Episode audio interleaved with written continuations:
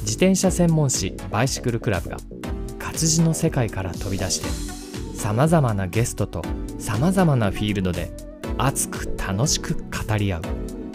バイシクルクラブ連動型プログラム。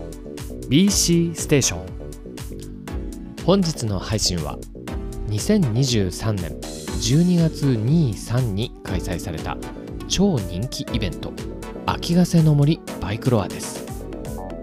2011年から続くこのイベントももう13回目となり2日間で30を超えるレースイベント。100を超える出展者数と過去最大規模の自転車の大運動会となりました。我がバイシクルクラブもブース出展やチームラリーにも参加しそして私自身もチームラリーと荒川12という夜の12時間耐久レースに初参戦して2日間を大いに楽しんできました。BC ステーションでは出店ブースの中からビビビッときたいくつかのブースのうち今回は2つの出店者と主催された実行委員長のトークを前編として本日配信いたします。それでは初日に収録されたバイクロアの魅力前編をお楽しみください。はい、BC ステーション収録始めます。今日はここ。あの大人気イベント秋ヶ瀬の森バイクロア2023会場に土曜日に僕会場入りしてます。そして初めの初め BC ステーションの今日誰最初に撮ろうかなと思ってて目が合いました。はい、えー今日はワンノバさんに来ております。はい。ワンノバさん多分ねこれはねまあまだ名前をねワンノバって聞いて知らない人の方が多いかもしれない、ね。ね。じゃあ何のはい。ブースなのか、えーお二人、えー代表のお二人に来ていただいておりますので。さあどっちが喋りますか？じゃあ自分が喋ります。はいじゃあタイガーさん、はい。どうぞ。どんなブランドで、まずお名前とはい。どうぞ。えっ、とワンノバっていうえっ、とアンダーウェアブランドの代表を務めてます、はい。高山大河です。はいえっ、とワンノバはえっ、とうち一番の大きな特徴は生地、うん。まあ糸から作ってるんですけどお。メリノウール、まあウールの一種、はい。結構高級なウールを使ってうん。独自開発したノバウールっていう素材を使って、うん。あの男性のボクサーパンツだったりとか、まあ、うんブラとかビキニとかを、えー、と展開しています。でそのノバウールの特徴としては、うん。まず汗との相性がめっちゃいいのでそうですね。汗かいた後の匂いとか蒸れとか、あと汗冷え冷えとかを、うん。そういった不快感を解消するように開発されたのがノバウールで、うん。まあ、肌の一番近いところから、まあ、その素肌を守るような存在としてうちの下着は今結構いろんな方々に使われています。糸から作るって言いました、はい。ねおっしゃってました。糸からやってえじゃあリリアンさん僕名前知ってるからもうリリアンさんって言っちゃいましたけどリリアンさんに聞きます。はい。糸から作るブランドってそんなに多くないんですか？そうですね。そもそも下着のブランドがあまり多くない中で、うん。私たち。えっと、今ブランド5年目ぐらいになるんですけど本当にいろいろなパンツを履き比べる中で、この素材とこの素材の掛け合わせがいいんじゃないかっていうのをもう試行錯誤して糸から作ろうってことになって、はい、ノバウールという糸を用いて、まあ、糸もそうなんですけど構造も結構うん。こだわっていて、うん。まあ、つけていてそのずれ上がりとか食い込みとかそういった直さなきゃいけないっていうような状況がないようなはい。下着の設計をしているので、はい。もう身につけていて結構ストレスが全然ないような履き心地のつけ心地の下着を展開しています。はい。ありがとうございます。アンダーウェアのブランドでワンノバさんワンノバっていうのは多分2つの言葉はい。ですね。ワンっていうのは当然1っていう意味のワン、ノバがどんな意味なんだ？ノバ自体は新星新しい星っていう意味があるんああ英会話教室じゃないんだな ああごめんね古くて。同じ 同じ同じ綴りではあります。そうかそうかそうか。そうです。で私なんでここ一発目に来たかっていうと、うん。僕去年たまたまはい。去年のこの秋ヶ瀬でね出会ってあー下着屋が来てるんだみたいにふーんで来てたんですね。でいろいろなんかこう今のお話多分ちょろっとこう聞かせていただいて、で実際ちょっとじゃあ試してみようかなっつって履いたら あれ？お何この気持ちよさ？えまずえっと蒸れない。はい。あとねさっきおっしゃったようにねこれ僕今聞いてあそうだなって初めてもう一回再確認できたんですが、うんえっと、ずれたりしないんでなんか位置直ししないっていうのは食い込みっていうのかな？そういうのもあんま少なくて。あそれを聞いた途端あれ？ちょっと前に使ってた他のブランドって確かにちょっと違ってたな。あ蒸れるなとか、うん運動した後にはもうほんとびちょびちょになってて乾くのおっせえなって思ってたりとか。それを去年のこの12月に買い替えてからあれから僕ちゃんと個人リピートで4枚ぐらい買ってるんですけど。ありがとうございます。そうそうそうそれぐらいちょっと気に入っちゃってはい。何なんだここのブランドはっつってちょっとねクエスチョンマークがはい。たくさん浮かんだんです。嬉しいね。あ嬉しい？すごくあそう？いや嬉しいいですよ。でいろいろい。まあ、去年買ってから数ヶ月して御社のことを何なんだろうと思って調べたらいろいろ出てきたんですよ。はい。ちょっとその歴史僕から言うのも変なのでなんかこうこのブランドを立ち上げたっていうのはこの実はこれおお二人すごい若い、はい。まあ、僕からしてみても全然お若いんですけどあのむしろさっき聞いたけどタイガーさんの、ね、だお母さんと 私の年齢があんまり変わらないぐらいだったんで、ああ相当若い2人がこんなに2人でこう頑張ってらっしゃるのがそこら辺もちょっと魅力を感じたので、な嬉しいです。そんな話ちょっとじゃあかいつまんでこのブランドの起こりをじゃあリリアンさん、はい。どうぞ。えっとあれブランド何年目だろう？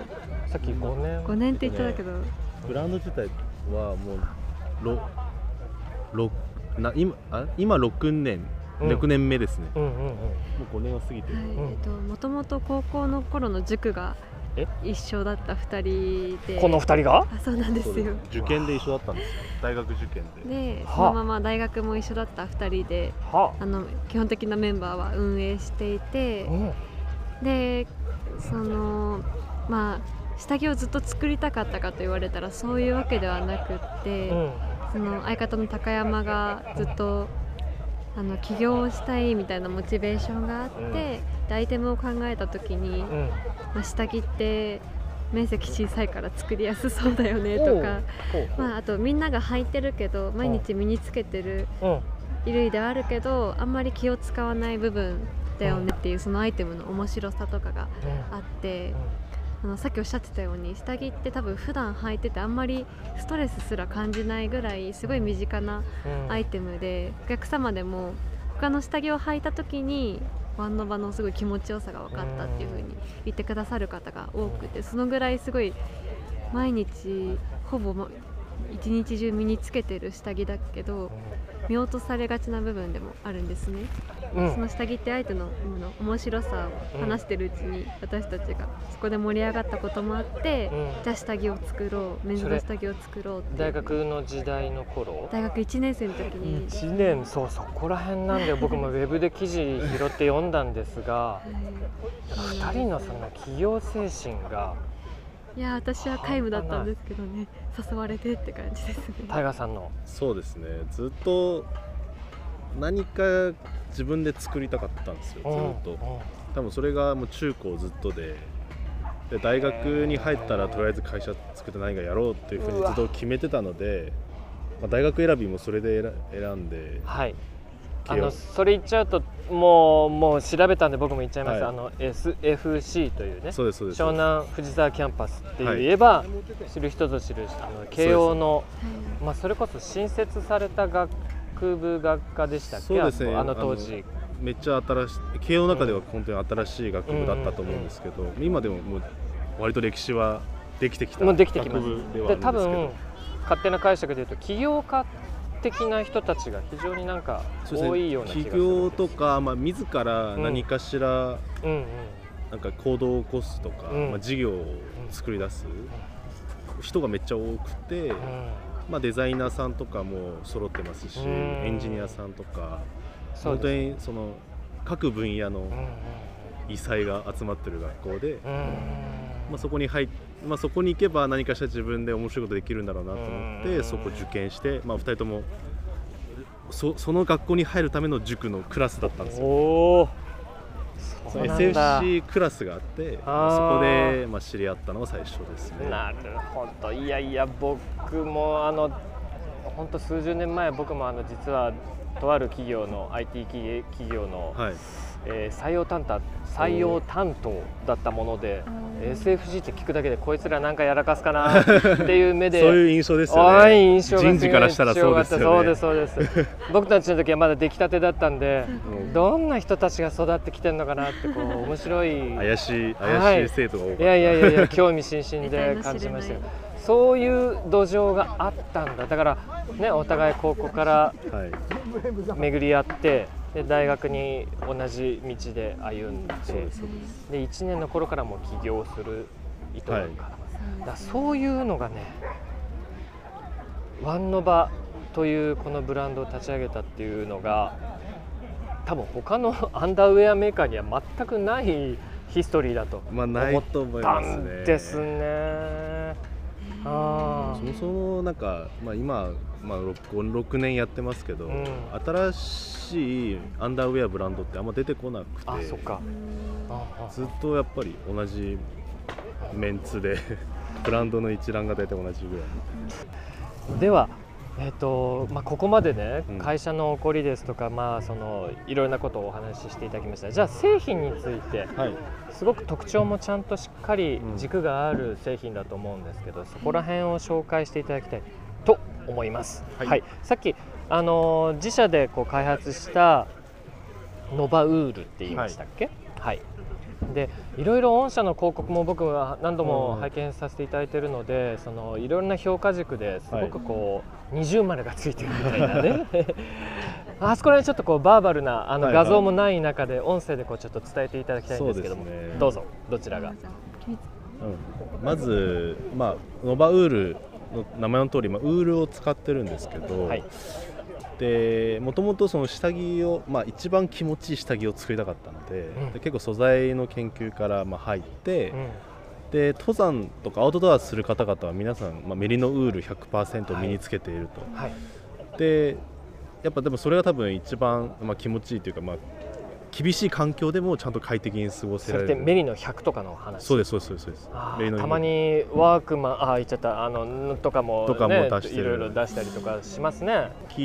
すごいやっぱ高価で、まあ、パンツだったらまあ8000円とかなんなら1万円するものもあれば、はいハイブランドはそうなりそうですよね。はい、ででもまあ機能とかはめちゃくちゃいいんですけどでも耐久性がすぐ穴開い開きやすかったりとか。メリノ率が高ければ高いほど耐久性が低いそうそうそう虫に食われたりとか、はいはい。はいまあ、やっぱ課題がよ、うん多かったので、うん。うんなんかそのメリノウールっていうせっかくのいい素材を、うん。よりその日常的に、うんまあ、毎日気持ちよく過ごせるためにまあ、何ができるか。うんうんって考えた時に、うん。でもう一個その今メリノウールとブレンドしてる素材が、うんあのモダールっていうはいレイヨン系の木材からできてるんですけど、木材？ブナの木からできたその木材パルプで作られた素材なんですけど、うーん。まあ、それがいわゆる耐久性がに優れているっていうのと、うん。うん。肌触りが本当にシルクみたいな、うん。トロトロした滑らかなうん。肌触りしてるので、なんかこの2つの素材の特徴がいい感じに混ざったら、うんめちゃめちゃ理想的な素材ができるんじゃないかっていうのが最初の仮説で、うん。それで作ったのがこのバウールだったんですけど、うん。本当に見事にそのメリノウールが持ってる消臭効果はい。とか、蒸れを抑える効果、うん。そういった機能が保たれたままそのモダールが持っていた、うん。そのシルクっぽい食感だあの、うん。肌触りだったりとかあの耐久性もあのもう本当に掛け算みたいな感じでうん。一緒になったのであこれはいい下着が作れると思ってまず最初に始めたのが、まあ、メンズのボクサーパンツ。うん。あメンズからスタートしたんですね。はい。メンズからスタートしてでこのパンツを女性にあ女性から男性にプレゼントする方も多かったのでいわゆる女性のお客さんもいらっしゃったんですよ、はい。最初から、はいはい。でそのお客さんたちからの要望もあって、うん。まあ女性用が欲しい。うん。っていうことで女性用もその後出して、うん。今はまあ両方やってるという感じですねそこでね僕もまあサイトは何回か拝見したので、まあ、ラインナップはある程度頭に入ってるんですが、はい。男性用の、えーブリーフ、はい。まあ、ちょっとなんて言うんでしょうね。太ももまで行くこういうのなんて言うんだろうね。ボクサーブリーフ。ボクサーブリーフっていうタイプからスタートしました、でそれから女性用のちょっとこうレッグが上がっている、はい。まあ、女性用のショーツって言ったそうですねらいいのかな。そういうものとそしてここはユニセックスという、まあ、どっちが着てもいいよみたいなその男性用のいわゆるその正規の部分がその余裕があるうんうんうん。タイプじゃないフラットなタイプのものも用意してそれも男性でも履いていい。女性でも履いていい。というのを用意したっていうのはちょっと珍しいかなと思うんだけどそこら辺そうですね。どういう意図が？えっとうん。やっぱり下着ってすごく性別のなんかく区別がはっきりしている商材でもはい。あると思うんですけど、うん。まあ、本来商品がお客様を決めるんじゃなくてお客様が好きな商品を選べるようにするってのが結構私たちのやるべきことだなっていうふうなことを考えていてそのもちろんその女性でボクサータイプが入りたいっていう方、うん。たくさんいらっしゃって、そのご要望からそのユニセックスタイプを作ったんですけどなんだろうやっぱりその形も選べる方が自分の体に合うものが選べると思いますしもう下着って本当に毎日ずっと身につけるものなので本当に気持ちのいいものをうん身につけるために、うん。そういう選択肢をちゃんと私たちが据えてお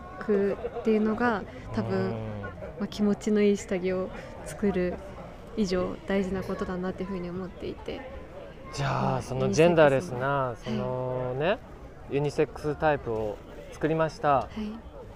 どうですか？女性のユーザーもやっぱり増えてるんそうでですね。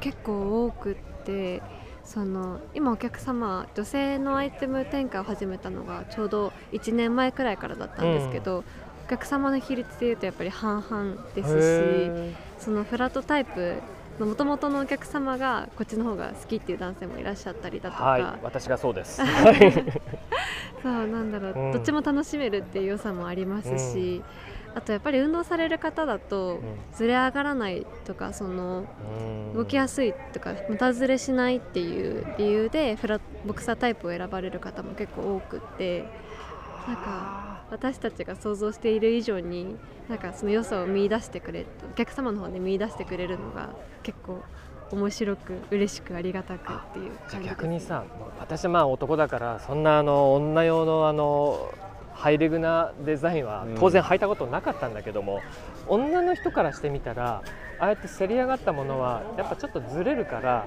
うんだったらブリーフ系の方がいいっていう人も中にはいるんですね一そう。ですね。うちのショーツ、まあうん。食い込まないような作りをしてるんですけど、うん。やっぱり食い込まないとはいえ鼠径部の締め付けがやっぱ気になる方とかは、まあ、食い込まないよりもそのそこ鼠径部のそのラインが気になるっていうあ方とかはボクサータイプを選ぶ方がすごいほどやっぱ多いですね。女の人が言うとその通りなんだなって思いました今。なるほど男の勝手な想像じゃなくてそういうところか。そうなんですよね。いやーだからラインナップがそこら辺のオリジナリティも非常に感じています、特にバイクロアに来るとうん。なんか前回のバイクロアでご購入いただいた方とかが今回も来て、はい。な感想を教えてくれるのがすうんうんうん。ごく嬉しくって、結構日頃バイクロアごと。に対面販売がねなかなかね商売上あんまり対面販売という機会ははいない中で、こういう時の機会の一つの生の声っていうのいはや嬉しいですよね。めちゃくちゃ嬉しいです。励みになるんですね。ブースまでわざわざ来てくださるのでそれは何より嬉しい。いやあとバイクロアがすごい好きなので私たち自身が、ー そっか。そう 本当に。楽しみにしてるイベントなので。なんかもうただただ楽しみに来てるっていう感じが強いですねバイクロア本当に素晴らしいイベントなので。ね、あのこれ聞いた方はねあの配信が当然バイクロア終わった後で聞くことになるので あの聞きあの行き逃した方はぜひ来年も多そう分、ですね。バンドおばさん来ていただけると思うので、はい。はい、ね、こんな多幸感あふれるイベントはなかなかないので。多幸感。いいワードだ。はいはいはい。好きです本当いいですね。うん僕もこういうところで来てまさか下着メーカーさんと知り合えるなんていうのは本当想像できてなかったのでね。去年は出会えてよかったと、えーこちらこそ。でえーそれでまあ自分こもあのデイリーユーザーになり そしてこんな場でお二人の声を聞けるっていうのがなんかちょっといい巡り合いできたないやありがとうございます。がありはいがとうございます、そんなわけであのワンノバさん当然あのワンノバで調べれば当然、はい。あのオンラインストアでもありますし、い、ろいろ気になった方はもしお試しください。そしてねもう一つちょっとこれはここのあ僕も買ったユーザーとしてあのあ変わってるなっていう一つの特徴が返品 OK なんですよ。あそうなんですよ。下着なのにみたいな。着用後でも返品交換も承っていてご購入いただいてから14日間なんですけど、やっぱりサイズ合わないとか色味がちょっと想像と違ったとか他のタイプがいいっていう方もいらっしゃると思うので、うん。その着用後であっても、うん。そのオンラインストアの返品交換フォームからはい。ご依頼いただければ、はい。その返品交換を承ってるので一番ぴったりな下着を 履いていただければと思います。だからオンラインで買ってもあちょっと間違えたっていうその失敗を恐れなくてもいいということがあります。ちなみに路面店でどっかに卸をされてるっていうのはあはい。ったりあしてますか、3つはい。今ありまして、はい。1つが、えー、と三越本店おの日本橋店のあのメンズ下着紳士下着フロアにあるあのことの前寄り道に出てましたね。あそうですそうです、はいはいはい。その時は2フロア展開だったんですよ、はいはいはいであとは名古屋の高島屋さんとあと阪急梅田さんにははい。入ってます、なんと三越高島屋阪急というなんか超大御所なデパートでやってるので はい。じゃあそれ今聞いてあそこが近いなって方はそこでも、ははい。い実際手に取ってすべすべ感をはそうですね。メンズのみまあ店舗によってはユニセックスもあるんですけど。はい。のみの扱いになりますね。わかりました。はい。気になった方はぜひアクセスしてみてください。はい。はい。お願いします、はい、じゃあお二人どうもすみません。今日はお忙しい中、はい。お客様対応を割い割いていただいてありがとうございましたありがとうございました。はい、えー次に訪れたのは言っちゃいますよ。深大寺さんって読めばいいんでしょうかね、うん。JMW はい。このじゃあ正式名称を代表の方から。そこからね。はい、どうぞえっ、とね、深大寺マウンテンワークスというのを主催してまあーはい、す。はい。えっ、と代表の方まずお名前もはい教えていただいてよろしいですか、ジャッキーと申します。ジャッキーさんはい。はい。あのね知る人ぞ知るこのねアウトドア系の中で今 UL というまあにうん言い方すると低めるといろいろなブブランドとかガレージはたくさんあるんですけども、はい。ね神大寺さんもその中のもう代表的な一つにもなり得てると思っています。はい。その中でも神大寺さん非常に特徴も多くてオリジナルのものもいろいろあるかと思うんですが、はい。ちょっとそのブランドを起こした経緯とかからお話しいただいてもいいですか、えージャッキーさん。ちょうどね、僕普通のサラリーマンやってて、あそうなんですか？うん。僕今52歳なんだけれども、はい39歳まで普通のサラリーマンやって、はい。ミシンとかもろくにやったこともないような感じだったんだけれども、はい。39歳の時にまあ友人があのまあ一緒にバンドやっていた友人があのブランドを始めて、はい。まあローカスギアっていうテントを作ってるメーカーなんああはいはいはいですけど、はそうそこの立ち上げとほぼ同時ぐらいに一緒に参加してい、はい。でそこで8年ぐらいかなローカスギアではいシェルターを縫ってた。でもローカスの中の人だったんですね。中の人で作ってた。ずーっとやってて。えっ、と何太郎さんって言いましたっけ、えーと丈太郎丈太郎さん。ですね、はいはいはいはい。かつてのボスですけど。あ彼と一緒にシェルターを作っていて、あはい。でもまあ彼ももともと縫製とかを習ってたわけでもないし僕も縫製を習ってたわけでもないけれどうも、ん。まあウルトラライトハイキングが好きだし、うんもちろんそういう山遊びだったりそういうのが大好きだったから、もうそれだけのパッションだけでミシン独学で2人で覚えて2人とも独学でミシンを覚えて始めたっていうのがきっかけででまあそういうのがあって39歳で脱サラしてうん。でいくつだ。今深大寺始めてちょうど今5年目。はい。だから本当5年ぐらい前にローカスギアは離れてうーん。で深大寺マウンテンワークスうん。を立ち上げて今に至るみたいな感じですね。えっ、とここはオンラインショップがメインで良かったですか？基本的に対面販売にまあうん。こだわってるってわけではないけれども、まあ、今の時代やっぱり EC サイトで販売するっていうのが、はいはい。まあまあ多分普通ですね。普通だと思うんですけど、僕はどっちかって言ったら、まあ、イベントとか、まあ、お店のポップアップやらせてもらったりとかの対面販売にやっぱりちょっと重き置いていて、っぱり EC サイトで販売するとやっぱりこうある程度数もなんかあっという間にその見えないお客さんにいくつ売る50個売る100個売るみたいなのとかっていうののうん。うんよりかは、まあ、相手のちゃんとお客さんとお話をして、うん。まあ、手売りで10個売ってたいみたいな感じのがあるのでうん。でそういう方がやっぱりものづくりする上でおいて、まあ、いろんなインスピレーションももらえるしね。フィードバックいただいたりとか、そういうのもあるからうん。別に、まあ、この仕事って僕お金稼ごうと思ってやったわけじゃなくてはい。もともとやっぱものづくりが好きなのと、うん。自分が楽しいと思ってる、うん。うんそのアウトドアの遊び、ん。それはまあ自転車も含めて UL ハイキングも含めて、はい。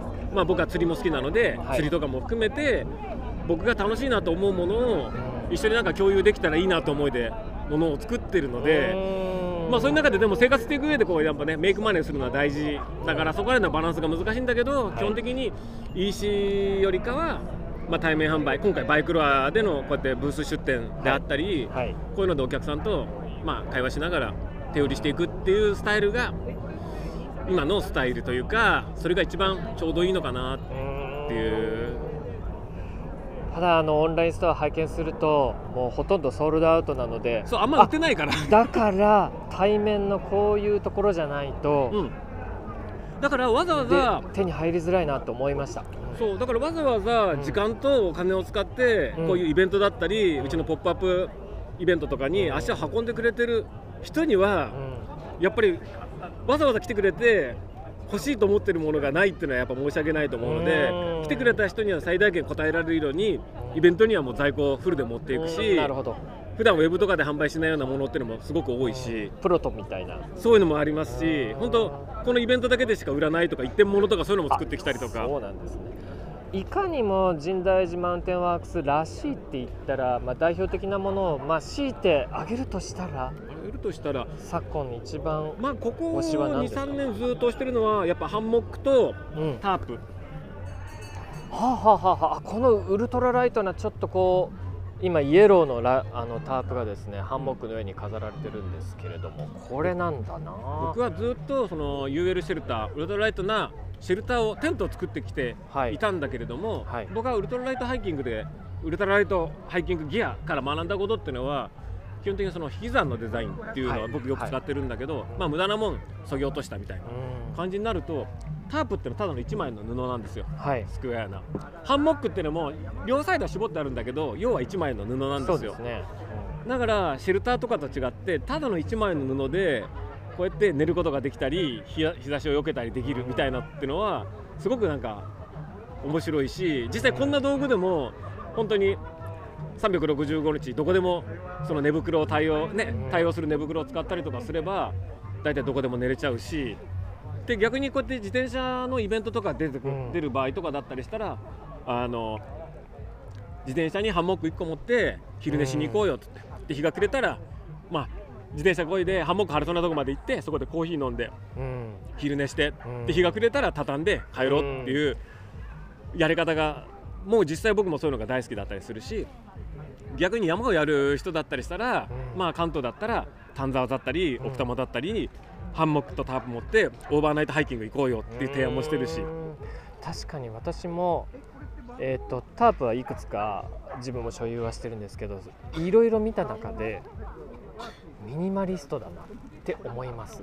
でうちのね小さいんだけどねループの数がねうん。すごく多いです、ね、めっちゃ多いわけ。そうこれは1枚の布折り紙と一緒で1枚の布なんだけどいっぱいこうループがあることによっていろんな貼り方してうん。いろんな形が作れる。だそれだけのこのループの数ってのはこう夢の数だからこうれいいワード出ました。夢の数。で今日も大きな大木とあとペグダウンしてるところと貼ったりとかそして隣のそのブースのうん。タープと一緒にこう連結してるとかって貼っててすごく 3D 感がすごくこう飛んでいるタープの張り方、まあ、その下に有例なまたハンモックがうん。ありますまあね今日は比較的小さなスペースで一針なんだけれども、うんうんうんもうちょっと場所が許すんだったら、まあ、タープだけでも、まあ、うん。3針ぐらい、いろんなサイズのやつの、うん。いろんな張り方のやつを貼って、うーん。でタープもハンモックも2サイズぐらいうん貼ったりとかね、そういうのがやったり。このタープって、うん。長まえーなんていうんだ長方形？長方形。でいいんですか？四角でいいんですか、なんかすごく長方形で、えーと短辺が1.5メートル。はい。長辺が2.4メートル。やっぱ小さいな。小さい。ぐらいなんですね。だけどひし形に貼るとあこういうふうに、はああ。対角線は結構対角線は長くなるからこういうハンモックの上全部かぶせることができたりとかね。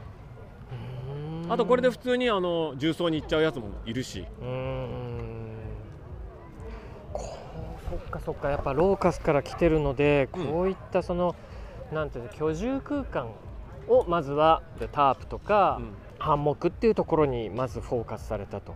うん、うん他にも今ブースを見るといろいろな小物のグッズもございます。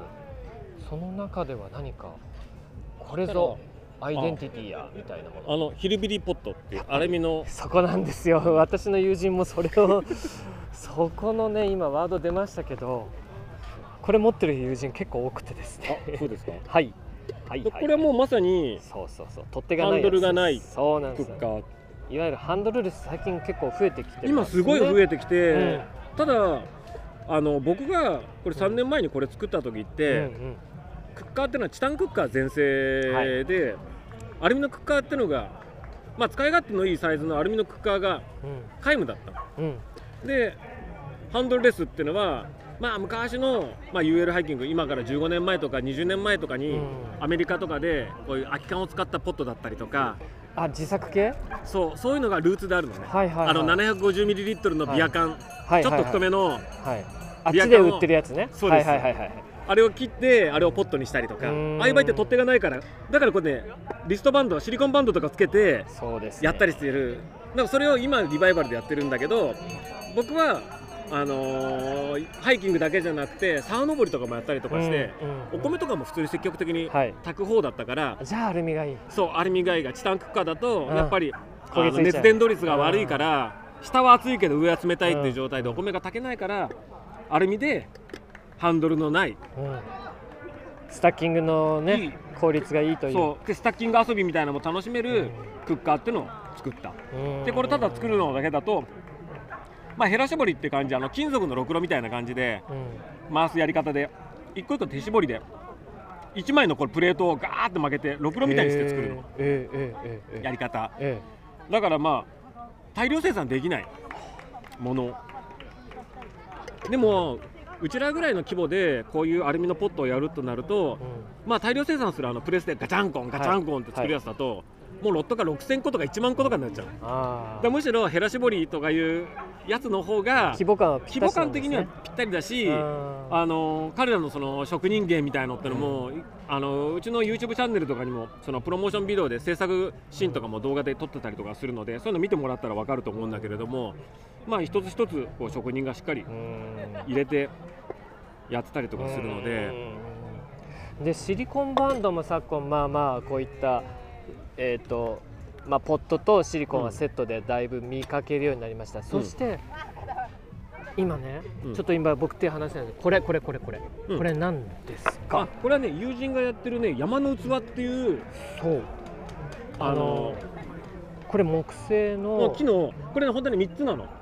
3つ重なってるやつでそれがね一応ぴったり合うようにまあシンデレラになってるという。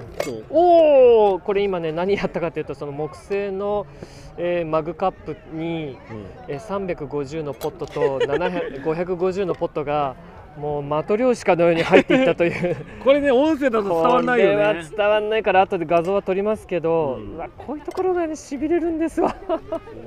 なんか今じゃねハンドルがないほらエヴァニューさんとか出たはいはい出ました出ました。そうやってるけど。やっとハンドルレスが。うん。俺からすると、ん。あもうエヴァニューってのはキングだから。うん。ああのキングが真似するんだと思ったらあ あよかったっていう。間違ってなかったっていう間違ってなかったっていうか、うん。ああ遅えなって感じだし。そうですね、うん。うん。やっと来たかみたいな。でもそうやってうん。でかいメジャーがうちみたいなインディーをあのうん。後から追従するってうちらみたいにこういうなんだろうなんだこうインディペンデントでちっちゃくやってる方からしたら、してやったりな感じでしょ？そうですね。だってでかいところがマイナーなインディーメーカーのやつを真似するってうん。実はすごいかっこ悪いことだと思うし、うん。会社の会議とかにはうん。通るかもしれないよ。上の人は知らないから、うん。僕らのことを、うん。うん。だから若い多分担当者とかがそういうの出してこういうのハンドルないのやりましょう今流行ってるんですよみたいな感じでやったりすると、うん。推しとしてはガッツポーズでいやキングキングが。はい、えーその近づいてきたみたいな。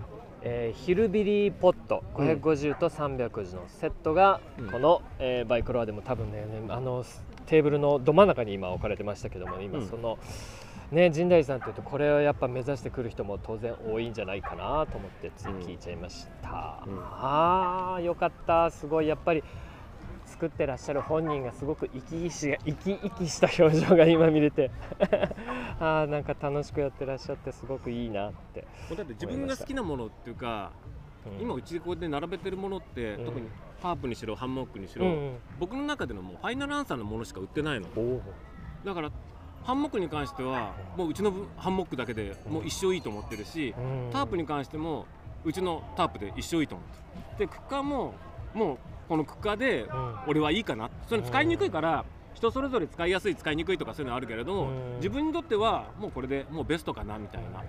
だそういうものしか作ってないから合う合わないあるかもしれないけどうん。僕は自信持ってお客さんにこれ最高なんだよ使いにくいけど可愛いじゃんとかそういう感じでやってるからそれが共感してくれる人は買ってくれるしいや使いにくいなっていう人にはもう当然だよねって感じだから別に無理するわけでもないしうん。まあそういう世界観とかそういう遊びまあ所詮別に遊びだから、まあね。うん。僕もこれでコーヒーをコーヒー屋さんやるとか中華料理屋さんをやるとか言ったらちゃんとした取っ手のついたものでやると思うけれども、僕はそうやってねアウトドアでこうおままごとするためのポットだったらまあ一手間面倒くさいぐらいあった方が楽しかったりするし所詮遊びだからまあ楽しかったり使ってて気持ちいいものを使うのがいい。ね、もう使ここに遊びってて気のとこにっていうのが一番です。遊びに機能ばっかバンバンバンってやっちゃっても、そういうのは仕事とかさ、うん。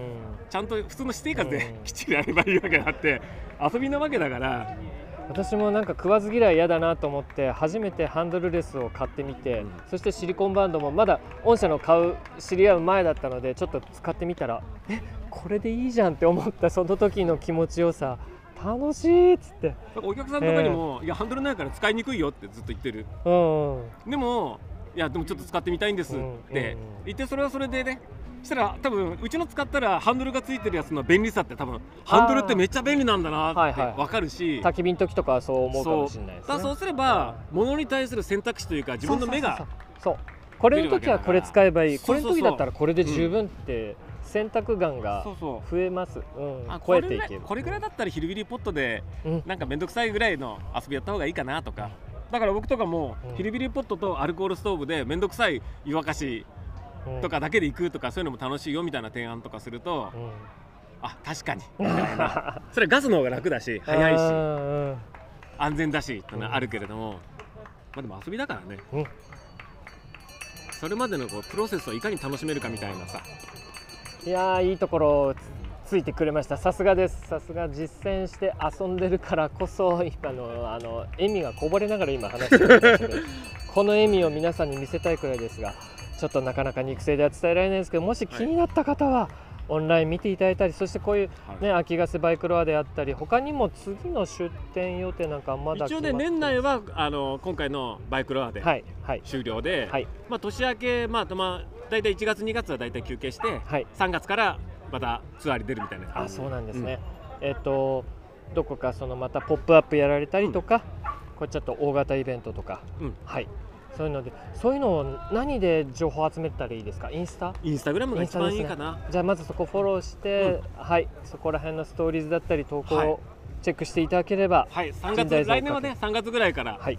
まあ、徐々にいろいろ月1回2回は、あそこまで、うん。はい。11月ぐらいまでは。わかりましたハードワーキングでいくんで。その楽しさを分かってくれるファンは一定数きちんといると思うので。あーありいてくれたらいいんですけどね、これからもそういう方たちに届けせ届けていただくあのホットニュースお待ちしております。はい、今日すみません。あのお忙しい中お客さんたくさん来てる中であの捕まえちゃってすみません。今日はお忙しい中ありがとうございました。はいありがとうございました、は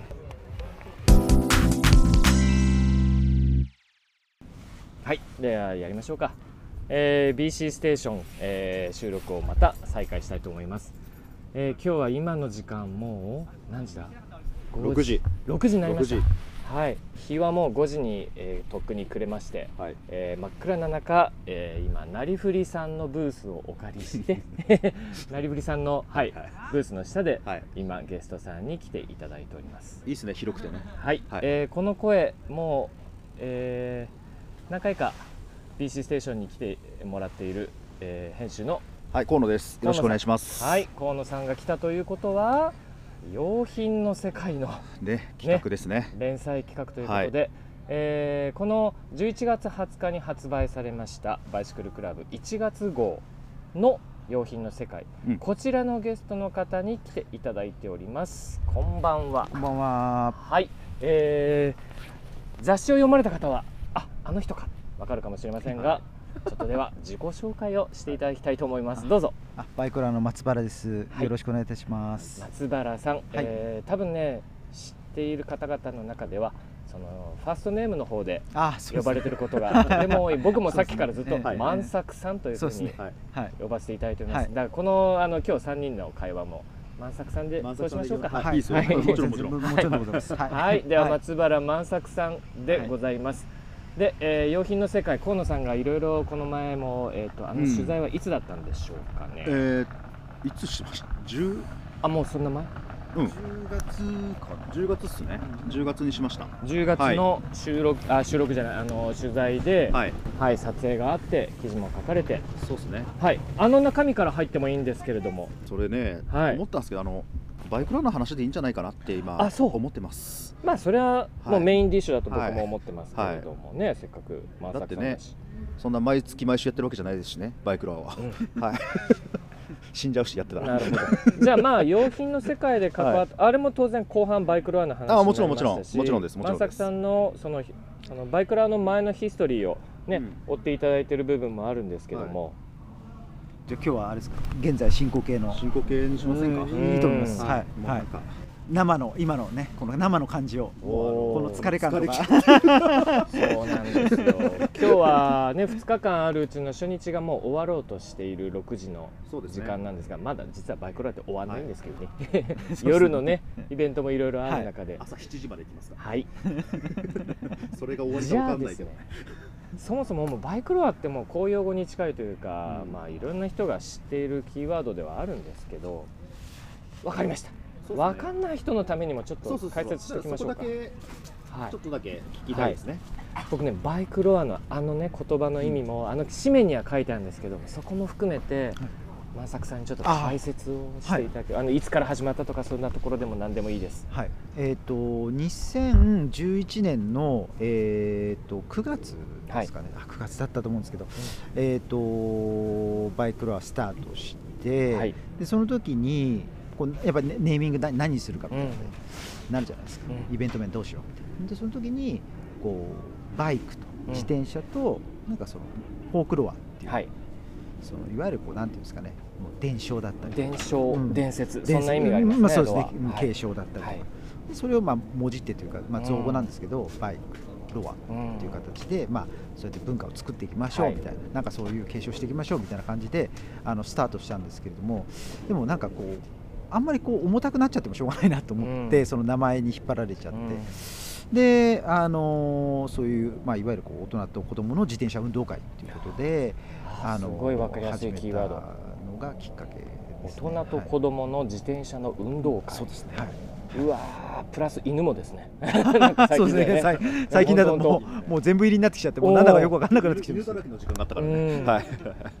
いやー本当全然硬いイメージは誰も持ってないと思います。あ本当ですか？よかったです。ありがとうございます。あー。10 2011から。えっ、とそ,、ね。れから例えばコロナ禍でちょっとこの年はなかったとかっていうなんかあそういうのもありましたそうですね。2018年に、うん。あの台風が直撃して関東。をえあれ2019 19か。19あごめんなさいごめんなさいごめんなさい19です。失礼しまし19年の19号です、た19号そうですね、はい。失礼しました。荒川大被害でした、ね、そうなんですよ。もう氾濫しちゃって。大浸水してました、ええあ入り口と橋降りれなかったですよね。あ降りれなかった。降りれなかった水引ううんそうなんですよ。でまあ空き家すごい当たり前ですうん。絶対できないのは。まあまあもう全部こう埋まっちゃあって。で、まあ、開催いつも12月なんですけど、あのあれだったんですよ。ちょうどね水が引き始めて、あのなんとか間に合うかなと思ったら今度あれだったんですよね。ちょうどこうなんですか。いわゆるこうゴミ？ゴミそうゴミだったり、そういったもうばばい菌というか、まあはいいわゆるそういう菌が、まあ、あー繁殖してるから、まあ、ちゃんとこう除菌しなくちゃいけないだったり、うん。そういう、まあ、いわゆるこう土の管理だったり、そういう現場レベルの、うん。そういうものをしなくちゃいけなくてで結局まあちょっとその年は、はい、うん開催できませんということで、はい。NG になってしまったんですよね。まあ、そそれ一回ありましたね、そういう時が、はい、ありました、ありました。でもこうやって継続して、で、えーこれは秋ヶ瀬だけじゃなく、はい。霞ヶ浦だったり白州だったり、はい。はい。結構このフォーマットをちゃんとその地域を変えた横展開というか、ええ。そういうのも含めるとかなりの数をやられてますね。そうですね、おかげさまで日本全国うん。いろんな場所でやらさせていただいてるんですけど、うん。ただやっぱりあの継続して開催しているところもあれば、はい、やっぱりちょっと終わってしまったはい。ところもあって、で今はまあ継続して開催させていただいているところは、うん。山梨と白州。白州はい。と、あと土浦、うん。はい。土浦霞ヶ浦と、あと,、えー、と大阪、大阪もあるんですね、ええええまあ、ちょっと規模小さいんですけあど、ー。ちょっと来年からもしかしたらもうちょっとはい。大々的に大阪この前やったばっかりでしたっけ？あそうですね。そうですね、はい大和川バイクはっていうのをやらさせてもらったんですけど、なんかそういう感じで今日本全国4カ所で、うん。はい、開催させていただいてるという感じですね。はい。質問です。河野さんははい。いつから関わってるんですか？最初からですか？僕はあいつだろう？6年まあ5年前？はい正式に言うと運営で関わってたっていうより前のその働いてた時にはい。イベントの担当してたのではい。担当者としてそのイベブランド側で関わってました。はい。そう。このブースの。らそうそう。ここのブースの。このね、はい。ナリフリさんのブースの。誰か何かやるにしてもこういうことしたいんだけどいけますとかなるほど。コーステップって今年何色がいいかなとか。なるほど。出店側の出店側の立ち位置ではい参画されてそうですそうです。ああ2017か8だったと思いますよ。う、ん。はいそこからかな僕も最初出たの2017から出始めたかな。一回出たら病みつきになったので それ以降は、はい。それは秋ですか？もちろん。あ。あもちろん土浦にも行きました。拍手はちょっとまだ行けてなかったですけどもはい。そう。一回行けば誰誰か一回行けばこの味を占めてしまう。そこがま 魔力があるイベントの一つかな。なんて思いますが。えだからなんか僕はバイクルアのまあまあ各原産四国も記事の件も含めてーうん。僕知らなかったんですよ。延山宿路に行ったってくだりあったじゃないですか。一応記事にも書いたんですけど、あれは俺知らなかったんです実は、そうそうそうそう。あの辺はすごいなんだ自分で書いててなんか言うのもおこがましいけどなんか面白かったなと思いながら はい。あそうだったんだと思いながら。一回目のですね。一回目ね。はい。ええ。ええあそういう、まあ、シクロの本流というかシクロの中でもすごくこうイベント感がすごくにぎわってる感のある延山に万作さんが行ったってこああのバイクラのチームで、ええ今回のそのええええ。実行委員の。と、はあはあは。あはあちなうん。気軽に行ったんですか？なんか。うん、気軽にですね。だだってあのこういうこれまた言っちゃうとあれかもしれないけど別にそんなになんかだバイクラみみたいな雰囲気だったというか、うんしょしょ初回は、うん、なんかそういうシシングルスピードの部分シングルスピードの部分に僕ら出たんですけど、ううんんみんなもう本当に多種多様な自転車で、ああ、うん。まあ、もちろんガチな人もいたけど、はい。うん、全然みんなこう楽しい感じで、楽しく それだったら今ね楽しくねえんじゃないかっていう そんなこと言ってるわけじゃないんですけど、う んガチじゃない人もゆるくちゃんと楽しめるっていう、うん。うんうんそんなフォーマットだったっていう、うん。こういう認識そういうなんですかね。そうですね。あのレースもあったっていうのがうんですね、はい、でそこに参加させていただいたっていうで持って帰ってきたんですよねそれを、まあそうそうそうそうそうなんかインスパイアされてっていうのはやっぱ大きいですよね。あとはやっぱりこう結構その頃って当時ってあの、まあ、いわゆるこうレースレースしてるというか、はい。結構競技志向高めのはい、強度高めのというかそういうレースはまあもう既存であったんで、もう同じことやってもしょうがないなっていうのが正直あって、でこうまあ逆逆行ったというか、うん。うんもっとこうエントリーでうん。こうお父さんとお父さんが要するにこう朝家族にうん。こうなんて言えばいいんですかね申し訳なさそうにみんなこう出ていくわけじゃないですか。わかります。そーっとこう出てって 私は今日もそうでしたけど。は いで帰りにはドロドロではい。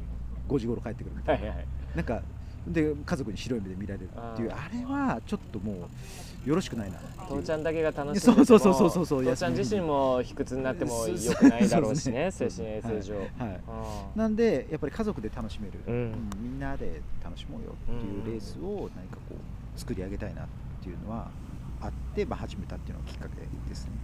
ーそうすると家族で楽しめるっていうものを最初からじゃあ子供キッズクラスがあったりとか。あそうですね。はい。はあとはあのやはり飲食店だったり、はい。そういった、まあ、お母さんだったりとか、い、うん。うん。あのまあ、もしかしたらおばあちゃんだったり彼女がガールフレンドがこう気軽にやっぱり買っていけるうんようなあのベーグル屋さんだったりとかお菓子屋さんだったりとか、なんかそういう地元のしかも個人事業主さんが、はい。あの展開しているような、うん。うんそういったお店がうーん。やっぱり出店していただかないと、うんなんかもう面白くないんじゃないかなっていう。うん。うん。そうですね。なんか今そうやって聞いたところあそういえばそうかなと思ったのがガレージブランドコーナーとかはいはいえ通常こういう大型イベントだと結構名だたるブランド名だたるショップディーラーさんがまあメインで置くのは普通なんですけれどもそうじゃない地元系だったりまだ小規模ガレージ系だったりっていうのはこのバイクロはちゃんとエリアを確保されてるなっていうのをあ認識できますね。うん。そうですね。なんでそういったまあ自転車にまあ興味ない人でも、うん。まあ、気軽に来ていただいてで、まあ、帰る時にはまあ自転車好きになって帰ってもらいたいみたいななんかそういうくらいの て程度っちゃいけないですけどなんかそういう雰囲気作りはなんか、うん、大事にしてます。はい今年にはこうだっていうなんか特徴テーマみたいななんかそういうのって毎年毎年なんか変わってたりするんですか？そうですね。やっぱり、あのー毎回、まあ、やっぱり同じことをやってても、まあ、飽き飽きられちゃうの怖いんですよ、うん。やっぱり僕らとしては。うん。なので必ず何かこう新しいことにチャレンジしたいっていうのがあって、で今回もあのそういったいわゆるシックスウィールみたいなこうあの車の、えーまあ、展示だったりとか。あれそっか。そ今年すごい増えてました。そうなんですよ、うん、あのぜ前までもうあのじ実験的にというか、まあ、継続して開催してるんですけど、ええ。今回はもう一気にこうちょっと拡張そうそうそうない。んかアメリカにいるヤンシャみたいな ちょっと古めのシビックやらなんやらとか、ちょっとあまり日本で見かけないローダウン系とか、ポルシェとかね。そうポルシェのルーフに乗せたとか、うん。あれ？えちょっと変な話スピニングガレージさんだけじゃないんですねあそうですね。今回はあのブルーラグのトミ君があの、はい、一緒になってくれてであのスピンガレージさんと、はい。あのブルーラグのトミ君で、はい、共催という形で。ちょっと味がまた今回変化球が生まれてきたってことなんですうんうんそうねですね。はいスペースでかかったし僕もちょっと昼間のいい時間帯にすごく見学してのほほんと。これ乗ってたんだよなみたいな顔しながら 僕そうゴルフ2乗ってたんで本当大好きだったんですけど。あそうなんですね。はい。ドハマり。ドハマりおじさんがなんか沼化してましたね。ああそういうのが仕掛けられてたんだ。でもなんかやっぱり自転車好きな人ってはい。車も好きですよね、もちろん。もうそれはなんか。不思議っすよね。うん、うん、なんかそれはもう本当にこう痛烈に感じてるというか。大体こうやっぱ駐車場とかパッと見るじゃないですか、はいはいはい。そうすると皆さん結構やっぱいい車乗ってるんですよね、ううんんこだわりのあるというか、ううん。そういうのにまあ自分の大好きな自転車を乗せて、うん、来られてるんでなんかやっぱりいいいいですよね。親和性という部分では。うん。うん。シックスホイールライフなんて言葉もあるぐらいですからね、うん。そう自転車と車の融和っていうのは本当絶対あってしかるべきだと思います、なるほど。他にじゃあ家族的に、まあ、今のはおじさん目線では非常に車というのは 大好物だったんですけども。子供や女性に関しての今年の何かアトラクションというのかな、なんか引きつけられるもの何かあるんですか？そうですね。今回はあのいつもキッズロアっていう、あの子供たちのレースはい。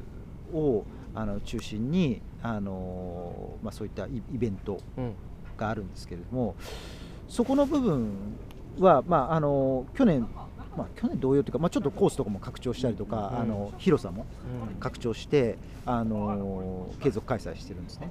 でもう一つさらにあの乳幼児用のベビロアっていうあのそうです。ちょうど、えー、とガレージブランドさんとかが出店してるエリアのところはい。にあるあはい。あのはいティピとかこうあの焼き芋の体験とか。平均台みたいなものがあったりとかあと焼き芋作ろそうみたいな。すんごいソフトな感謎覚の。の額縁みたいな。あああれも新設された一つなんですね。そうですね。あのもともとあったんですけど、毎年開開催していただいてるんですけどもそれをよりこ濃くしたというかより拡張してこう別エリアにしたんですよ。なるほど。うん。あそれが今まで一緒だったんですけどパキッと分けて、はい、いやでもあれはすごい住み分けできてたというか今日昼間ずっと見てても、うん。すごいちゃんと人があそこ実際た遊んでたから、うん。すごい良かったなと思います実際に、うん僕もあのあそこら辺のブースずっと寄ってたからもう子供たちのキャッキャッキャッキャッつって でまた恐竜がやってきて「おかしょうない!」っていう子供たちがたくさんいて あなんかここ本当恐竜 いるじゃないですかいましたいました 3, 体ぐらい。エアーで膨らむやつね。あれ意外とリアルなんですけど。そうそうそうそう。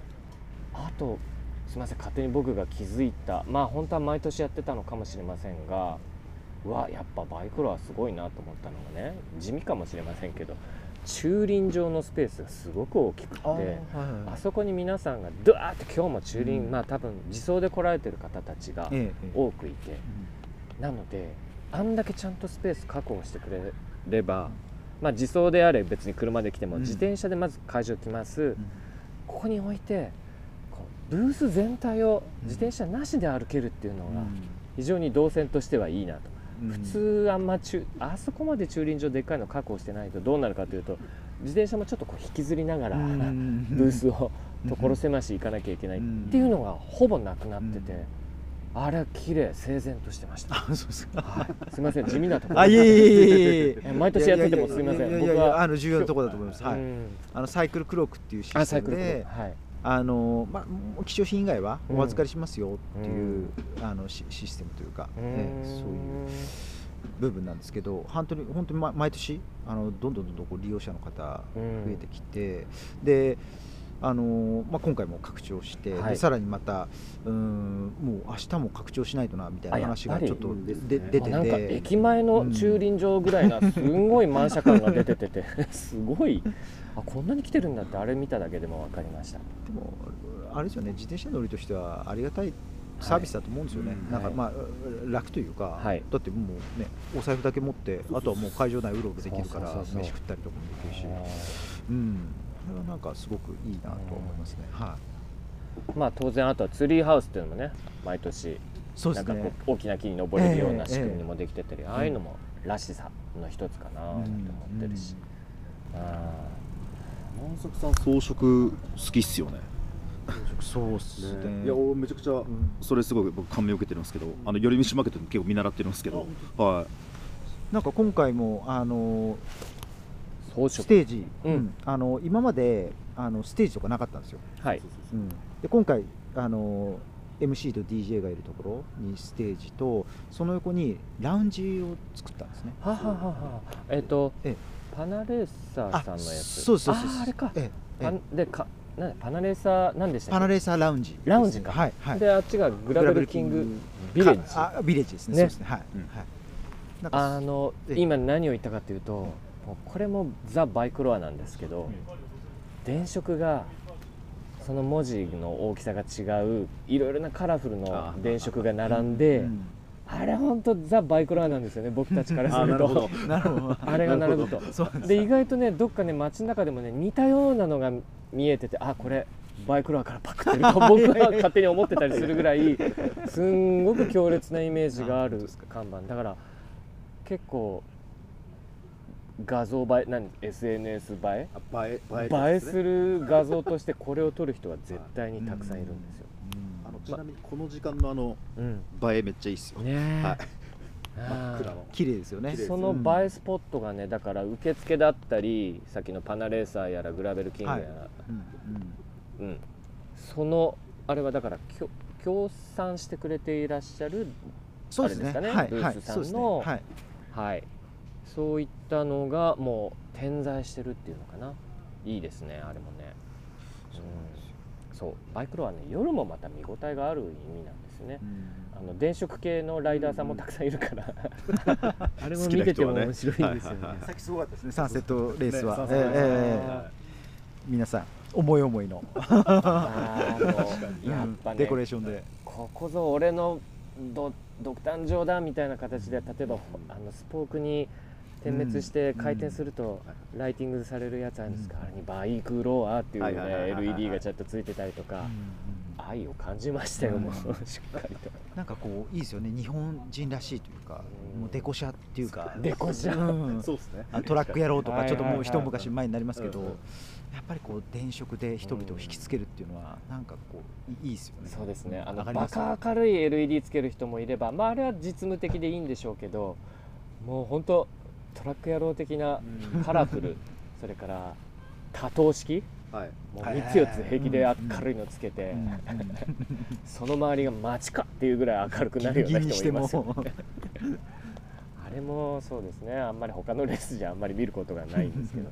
あー。そして、えー12時間。荒川12はい。というのが僕の中ではもう勝手にメインという位置づけで捉えていて。マニアス去年の今僕がここにいた去年の今、はい。とある友達から「ね来年あれ出ない?」って言われて すっげえ重い腰だったんですけどでもいつかはやんなきゃなって思って出ます。おこ今回？はい出ます。おわ。なので、えーと こんな収録してる場合じゃないじゃないですか。何や何やってんですか？もう始まりますよ。7時からですよね。うんうんうんなので僕収録の間はあの別のチームの人が走ってあますはいチーム5人いるんで。はいそういうのもできますからね。そういうのもできます。ははい。い。はいでも今回僕はあの西洋庭園の方のエリアでキャンプを張ってるんですけどえっとレース参加者だけじゃないもうキャンプ参加者みたいうんうんな人もうん。すっごい人口増えてるような気がします。ああ確かに。うん。そう。うん本当はあのねみんな知ってる人は秋ヶ瀬の夜はめっちゃ寒いって分かってるんだけどそれを承知の上ちゃんとみんな分かって でもこの夜をここで。うん。だってキャンプできるの今日だけですもんね。そうですね。普通はこの秋ガスではできるわけではないので、ね。うん。その貴重さもあってうん。みんな来てるんじゃないかな、うん。うん。河野さんはなんかはい。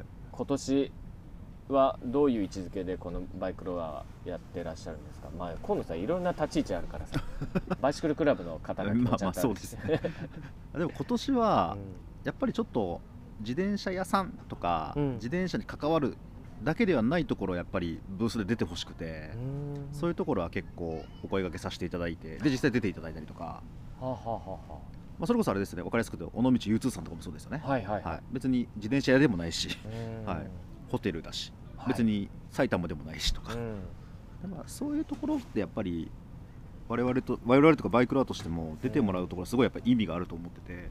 で、まあ、今回あいにく出店はされてないんですけど、うん。あのお同じく尾道にうん。湯船っていう、うん。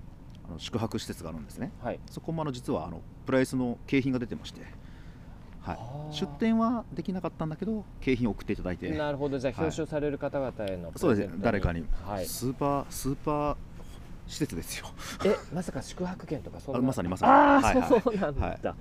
ええそりゃなかなかねゲットした人には非常にありがたい。へえなのでやっぱりそこが入り混じらないとなんだろう。なんか他のブランあごめんなさい。他のイベントを、うん。ああだこうだ言うつもりは全くないけど、うんうん。一緒になっちゃうからああなるほど。自転車のメーカーがいっぱいある、洋服屋がある、うん。市場ができます、ちょっとレースやってます。ダートでだけだと、ううん。んうん。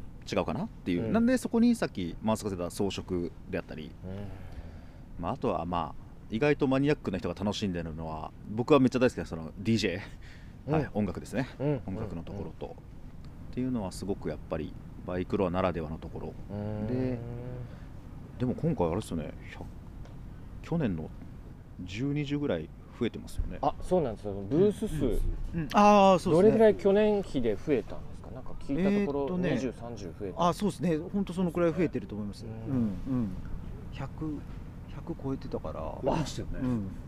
去年が80ぐらいだったからそうですね。あまあコロナ禍がねちょっとこう、まあだんだんねそうですね。うん。うん。そこら辺はえやりやすくなったっていうのはあるのも追い風になってるとは思うんですけど、あのさっきね河野さんがそのうん。関東近県だけじゃないとか、はい。ね、あと自転車系だけじゃないとかっていう、その枠をどんどんと広げてるっていう中で、確かにあのお店も別に関東圏の店じゃないお店が増えてるんですよね。うん多いです多いです、知ってるだけであれ？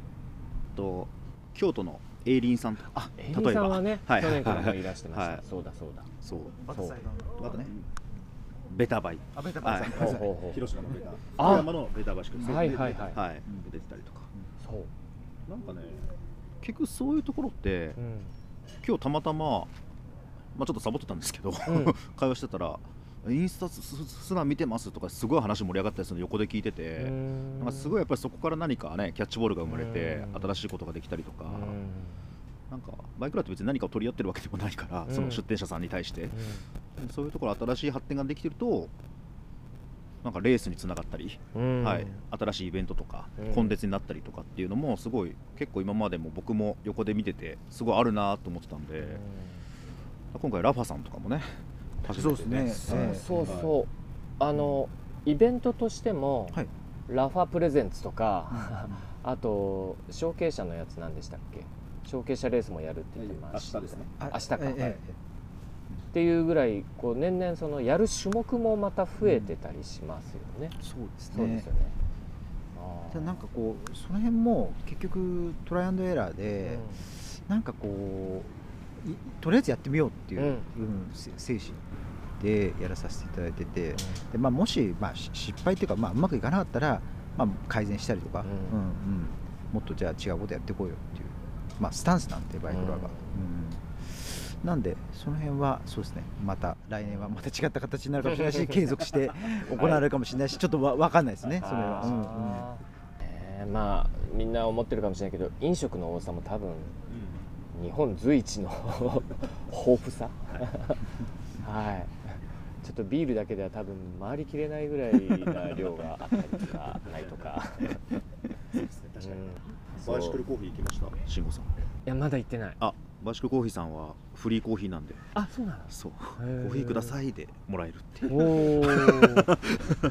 おいや行かなきゃすごいっていう感じ。ですそうなんですよ、はあの行った先々でこう長居したくなるのではいはい全部回りきるのに時間がすごくかかるんです、2日間みっちりかけていただいても、えでもあれですね。朝4時から入ったじゃないですか、えはい。はい。はい。はいちょあの搬入？はい。朝4時から行ったんですけど、はい。一応その時にその時にビビった。今日。おおっていう感じの。ずーっと列で来てたんですよ行動。搬入の時。それは搬入待ちで。搬入待ち、はい。そうやそうだな、はい100超えてんだから。そうそうそうはあはあはあ。あの時にあの、うん。背筋が伸びましたね。朝一、ね5時緊張緊張した。マジかあそこピークだったかなもしかして。あれ あの時ピークでした。うんあでもあとピークだった。私の知り合いでねあのとあるこういうイベントにしゅよく出店される方がバイクロは出店が早いんだよなっつって。大阪の方でしたけど。あ朝。はい。ちょっとそれがあの本当にエポンから来る時には、ね。まあまあかなりのハードルなる。はい言ってました。すいません、いえいえいえ。すいません。あ今日の入りはかなり多いんですか？なんか集計みたいなのは取られるのでしょうかね。ちょっとまだあの、うん。正確な数字は出てないですけど、うん、まあでも例年よりはちょっと多いんじゃうんないですかね、肌感的には。うん。はい、はい。まあ、でも明日はピークというか、ままあ、メインなんで、うん。んうんうん。明日はこれ以上に多分人が来てくれるんじゃないかなと思います。晴れるし。あそう。なんです。晴れるし。珍しく土日きちんとうん。降水確率がかなり低いという感じでね。で今今も7時前ですけど風がそんなにまだない状態で、うん雨降ったら降ったら面白いんですけどね。あのコースがぬかるんで、そうね。はい、わざわざぬかるみを作るみたいなのもバイクロは都市伝説であったりなんかして。ありましたね中で走るやつ。水をかけるどうのこうのとかうん。あれも名物。て帰る。それも楽しみ。あー。順位じゃないですから、はい、そうですね。楽しんでもん勝ちですから。そうえとチームラリーは僕毎年出てるんですけどあのうまい棒食わせるとかまあチームラリーだけじゃないんでしょうね。あれってどなたかが勝手にやり始め勝手にやってますいやよもうかもうもう同時多発的に 同時多発的にそうなん勝です手にようまい棒ねお客様が。2箇所ぐらいでやっててどっか今日グミもやってたりしてね。あの 白い粉の中に顔突っ込んでグミを取るっていうのはね新しいな。そう。だから ライダーがうまい棒なんか多い人5本ぐらい加えてたりとか。で顔中白くなってる人がいたりとか。なんか今年はなんか白いのも入ってたぞみたいな。すごいですね。もう受け入れ体制がみんなもう。まあ年末だからいいんですよ。一言で言って自由。自由。すぎます、うん。まあ、それをね許してくれている主催側も、はい、懐が深いのかな。いやいやいやいやも長かったでしょう主催側は、まあ、準備も含めたら全然も明日ですもんね。うそうですね。もうなんかあっという間なんですよね結局。そのなんかこう準備してう、てあのあっという間にこう過ぎ去っていくんですよ。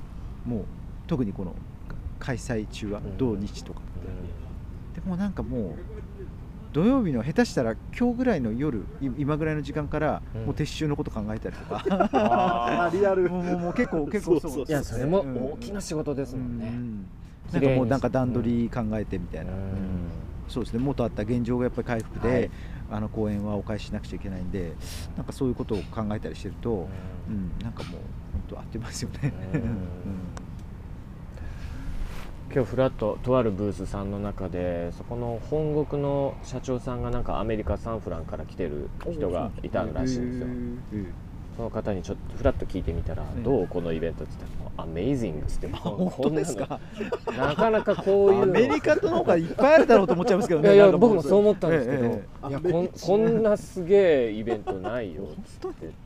ありがとうどこまでいい、まあまあまあまあまあまあそうですね言えるかわかんないですけど。いやそれぐらい確かにあっちの人から見てもよく見えるものなんじゃないでしょうか。あーありがとうございます。うん。そう言っていやーでもまだね本当し1日2日目の1日しかまだ終わってなくて全然まだ あの まだまだこれから残ってるものというかはいありる中の。頭が回転してない可能性がありますね今。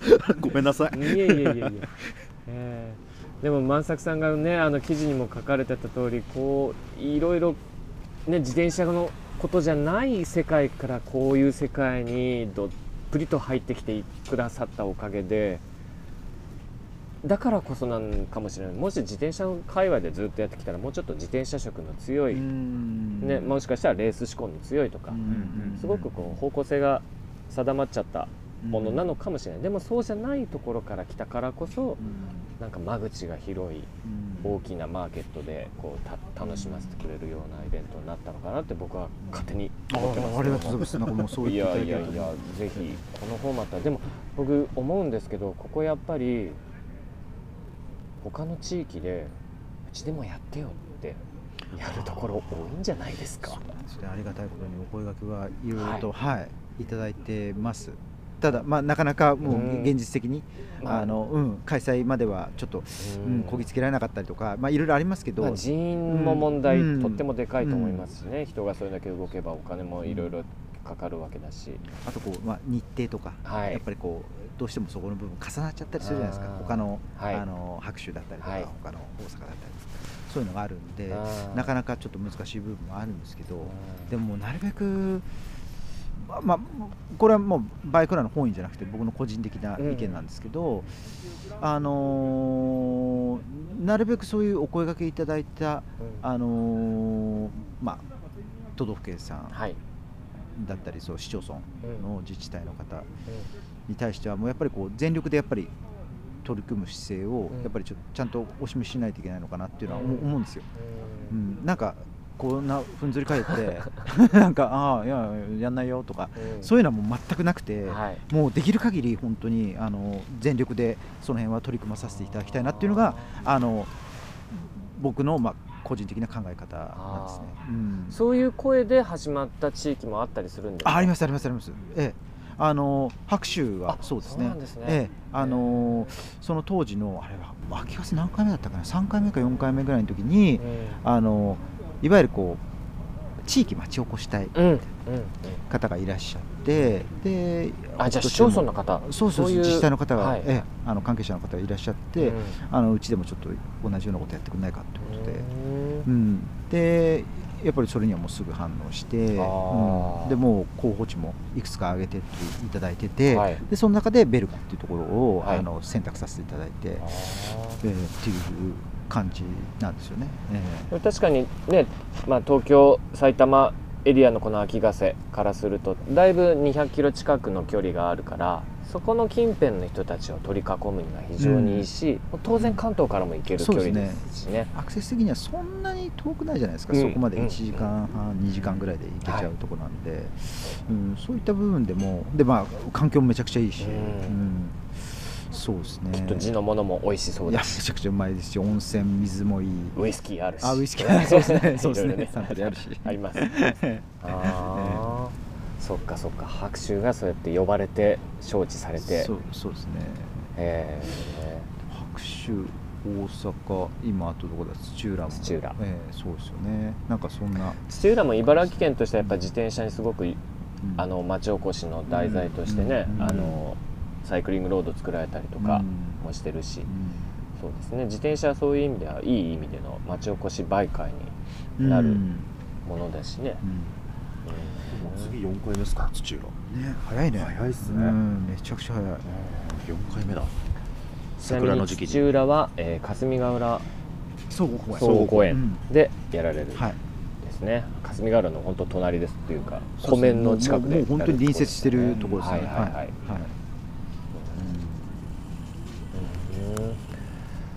いやあすごい。みんな買い出しが終わって 今からあれですね。はい鍋の感じですね。ーそうですはい スーパーのね袋をぶら帰っていくやるなあ。もう慣れてんな。慣れてる慣れてるな。あのねこっからだとねあの近いファミマがあるんだよとかねあそうそうそう。分かるんですよ。もそうそう。そうもう分かってる。そうそうそう。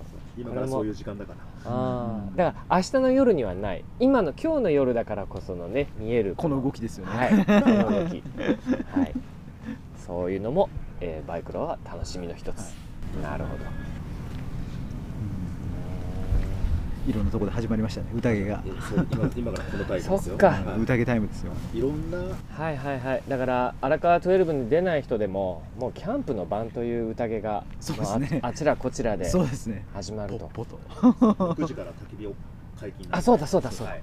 はい。それも込みで今ちょうど温まってき始めてるじゃないですか。うんいい感じで。そうそうそう。はい私たちのチームももう今焚き火とあと鍋鍋と餃子今日あーいいは餃子いいな。はいやってますね。そうだ そんなのもねこんな近郊でできるなんてやっぱ楽しいな。自転車もできてレースもできてキャンプもできて。でこういう人たちとこうつながっていろいろ会話できるなんて本当いい場所だな当日エントリーの数がえげつないですよねあバイク当日エントリーもあるの？ありますね。もうレースによってあります。あそっか。もう必ず当日エントリーはもうも枠設けてる枠設けてるんですよ。あやっぱりこういう環境で走ってる人がレース緊張するとか、うんうん。1位がとかうん。トレーニングしないとか関係ないじゃないですか、ーうんうんうん。なので多分レース走る気ない人でもうん。ちょっとヘルメット貸してとかその日の気分で。そう。今日やっぱ行くか。そう。みたいな。だって今日昼間僕受付で、はい。あの物販ちょっとやってたんですけど、はい。行列できてましたもん当日エントリーで、はい、次のはこれ出たいです。それはいいことを聞いた。いや僕はあのもうエントリー初日のもう本当タイミング見計らってパパーってこうクリックの嵐であらから12申し込んだんですけど。いや本当だって特にチームラリーとかめっちゃ人気あるじゃないですか、瞬殺で終わるから、なんだこの人気はだからちょっとほん今聞くまで当日エントリーあるって 知らなかったんであそういう枠も残してるんだったら。あだから自転車とーじゃあ先着で並べばいいってこと？そういうと。あの文字あそうもう受付に単純に相談してくれたら OK です。はい。相談窓口です。ありますか？窓口。化してます優しい。自転車と、まあ、うん多少ちょっと汚れてもいい洋服とかあとヘルメットさえあればなるほど。あの気軽にできますっていう。今後もどんな人に来てほしいですか？なんかざっくりとした質問ですいませんけど。今今後ですか、まだうん、これを聞いてまだ興味がまだ湧湧いてなかった人あそうでもねえか。これを聞く人自身がまあ自転車番組なのであの、うん。ある程度自転車に方向性ある人なんですけど、ええ。そうですね。なんかその自転車に興味ある人はももちろん来ていただきたいですし、うん。そのお友達とかあまだ、うん。あうん。俺自転車進めてるんだけど、うん俺の友達に乗ってくんないんだよっていう人とかに、うん。とと一緒にうん。来てもらって、あ何？こんな感じなの？自転車こんな感じで乗っていいんだっうん。ていうふうにちょっとこう理理解っていうわけじゃないんですけどなんか、うんうん感じていただいてう、ん。うん。で自転車好きになってもらうみたいな。なんかそういう。そうですね。ね。あの見て触れて試乗できるっていうんじゃなくてこのカルチャーというか雰囲気を、うん。うん。あそうですね。自転車ってこんなに緩いんだとか、そうなんだ。優しいんだとか、えええあなんだ親子で来てるんだ、うん。それを目の当たりに見て感じてほしい、そうですね。なんか緊張しないでもらいたいんですよ。もうそそこが一番肝かも。なんかやっぱりあ自転車あどうしよう。レースえじゃなくてあ。何えこんな感じでいいの？あちょっとヘルメットすみません。お借りします。みたいな、はいはいはい。ちょっと失礼します。いまだにねうん。自転車知らない例えば私のパパ友やママ友の中のとある人にこう聞いて自転車やってんだ。えじゃあ競輪？まだ自転車イコール競輪と思ってる人がいるんだと思ってうん。じゃああんなに自転車もうバリバリにこう鬼こぎするの？とかって思ってる人もまだ多少いたりするんです。いいらっしゃいますよね。はい。そんないやガチガチじゃないんだけどね。でなんか去年僕一番嬉しかったのはまだ今年は見てないんですけどあの大チャリってあるじゃないですか、はい。あのハローサイクルさん。はい。あれであれが止まってたんですよ2台。はい。この辺に確かはい。木のところに、はいもうそれ本当にガッツポーズしちゃって、へー。要するにそのぐらいカジュアルになってきたってことなんですよ、セブンイレブンとかで借りてあな何？こういうイベントあんの？ちょっと行ってみっかみたいな感じではい。多分さらっと来たと思うんですよ。レンタルサイクルレンタルサイクルで来ておうんおうん、でこうこうこの辺でこういろいろとなんかわかんない。レース見たりわかんないですよ。どうどういうことしたの知らないですけどでもそれ楽しまれて多分お帰りになって。ただからやっぱり次のステップとしてはその大チャリでレース出てもらいたいんですよねそのまま。あそれは。うん、うん。いけてる。なんかおもろいおもろい。うん、大チャリ頑張れ！とか。大チャリになりますよね。頑張れドコモ号とかなんか言えそうな気がする。ズタボロになって返せない。多分壊れる。すいませんごめんなさい。ちょっとすいませんでしたみたいな。すげえ泥だパンクしちゃっらけになっててとか言って、うんうんなんかでも本当に極端なこと言うとそういうあ僕は、うん、感じですね。それぐらい間口を増やしても、ここは受け入れるぞ。そうそうそうそうあのそういう人も見ても絶対うん。楽しいぞってういう、ん。そこはありますね、でもゴリゴリの人からしてみればもっとちゃんと緊張しろよみたいな感じで言われちゃうかもしれないけどじゃなくてその真逆ですね、うんうんうん。うんうんそこはああ聞いてよかった。あの聞かれた方ぜひ友達新たなあももちろん自転車友達もいいしね、うん。自転車をちょっとこう、うん。これからみたいな。これからみたいな、まだうん。半分しか足が踏み入れてない人たちにうん。ぜひ声をかけして、来年の12月の第1週末。そうですね。毎週ね。あ毎年そうです。あそうですね。はいはい。今年は12月2、3でしたがはい。大体この12月の初めの土日やります。ぜひ皆さん行きましょう。わかりました。まあ明日ねまだ2日目あるから。あう。ん。ね。明日はレースが7本8本あるのか。何ある？そうそうそうそうですね。うん。それぐらいあとあのー今回はあのなんですか、まあ、オンオンロードというかアスファルトのところも、まあ、一周370メートルなんですけど、うんはい。あのスフィターレさんだったりとか、あとあの16インチ以下の小径車そうそうそうのレースマイクロハリーっていうレースがちょっはい。と肝入りなのがありますんで、はいはい。またその辺も楽しんでいただけると見どころね。見どころなので、はい、そうなんですよ。あのね出走するレース以外もなんか面白いのやってるよとかガチでトラックロクロスとかなんかすあーはいはいはい。あの人たちすげえかっこいいよとかってうん見るのもまた楽しいのがうんこのねそうですね、うん。あのそこら辺シクロクロスと似ていてやっぱりこうオーバルっていうかそのサーキットを皆さんの周りを走ってくれたり、うん。みんなの中を走ってくれたりするんで、うん。自然とこの会場にいれば皆さんの走ってるのが見れるっていうのがいいですね、うん。もっとほら長い超ロングコースとかだともう本部から離れると全くライダー見えないとかそういうレースも当然あるわけですけど、うん。そこがバイクラはやっぱ一体感を生み出すうん会場作りで。ありがとうございます。会場にいるだけでこう走ってる人を応援したくなるみたいな、うん。それありますよね。そういう雰囲気ありますうん。まあ明日もじゃあその78そんなにあるんだ。はい、えーそして私ははいあもうそろそろ始まるあ準備ですね。7時からの始まるです。うん。頑張ってくださいよ。寝ないでいけるかな？何で周行くんすか？わかんないわかんない。みんなどうやって走るかあの30分ずつなのか、はい3周ずつなのかそこら辺ちょっと途中で寝てますけど。そう。寝る人たちも自由、うん、で僕らはちょっとガチ頑張ろう。頑張れるとこまで頑張ろうかと。走なんかね集まった人が結構あの走れる。おいいじゃないですか。健脚な人たちがあじゃあもうそれ狙うしかないですよもう。怪我だけ怪我だけ気をつけて。そうしましょう。はい。はい、ではそんなお忙しい、えー初日の夜でしたが、えー、万作さん、えー、河野さん、はい。ありがとうございます。どうもありがとうございました。はい、ありがとうございました。この放送を聞いた人、ぜひ来年新しい友達連れてこよう。ありがとうございました。ありがとうございました。失礼します。バイクロアの魅力前編いかがでしたでしょうか？出店する側も主催する側も参加者と同様にこの場にいることが幸せで大人も子供も犬たちもここで出会い会話をしてうまいものを食べてとことん走って観戦も応援も楽しむ。まさにみんなで楽しむ大運動会の本音トークでした。実行委員長の万作さんがおっしゃっていた通り新たな仲間を気軽に連れてこられるウェルカムな雰囲気のイベントなので来年ももっと盛大な盛り上がりを見せてくれることでしょう。さて次回は島野や IRC をはじめとした自転車系ブースや自転車系以外のブースでのトークを後編としてお送りしますのでぜひお楽しみに。それでは BC ステーション MC の佐藤慎吾でした。またお会いしましょう。バイバイ。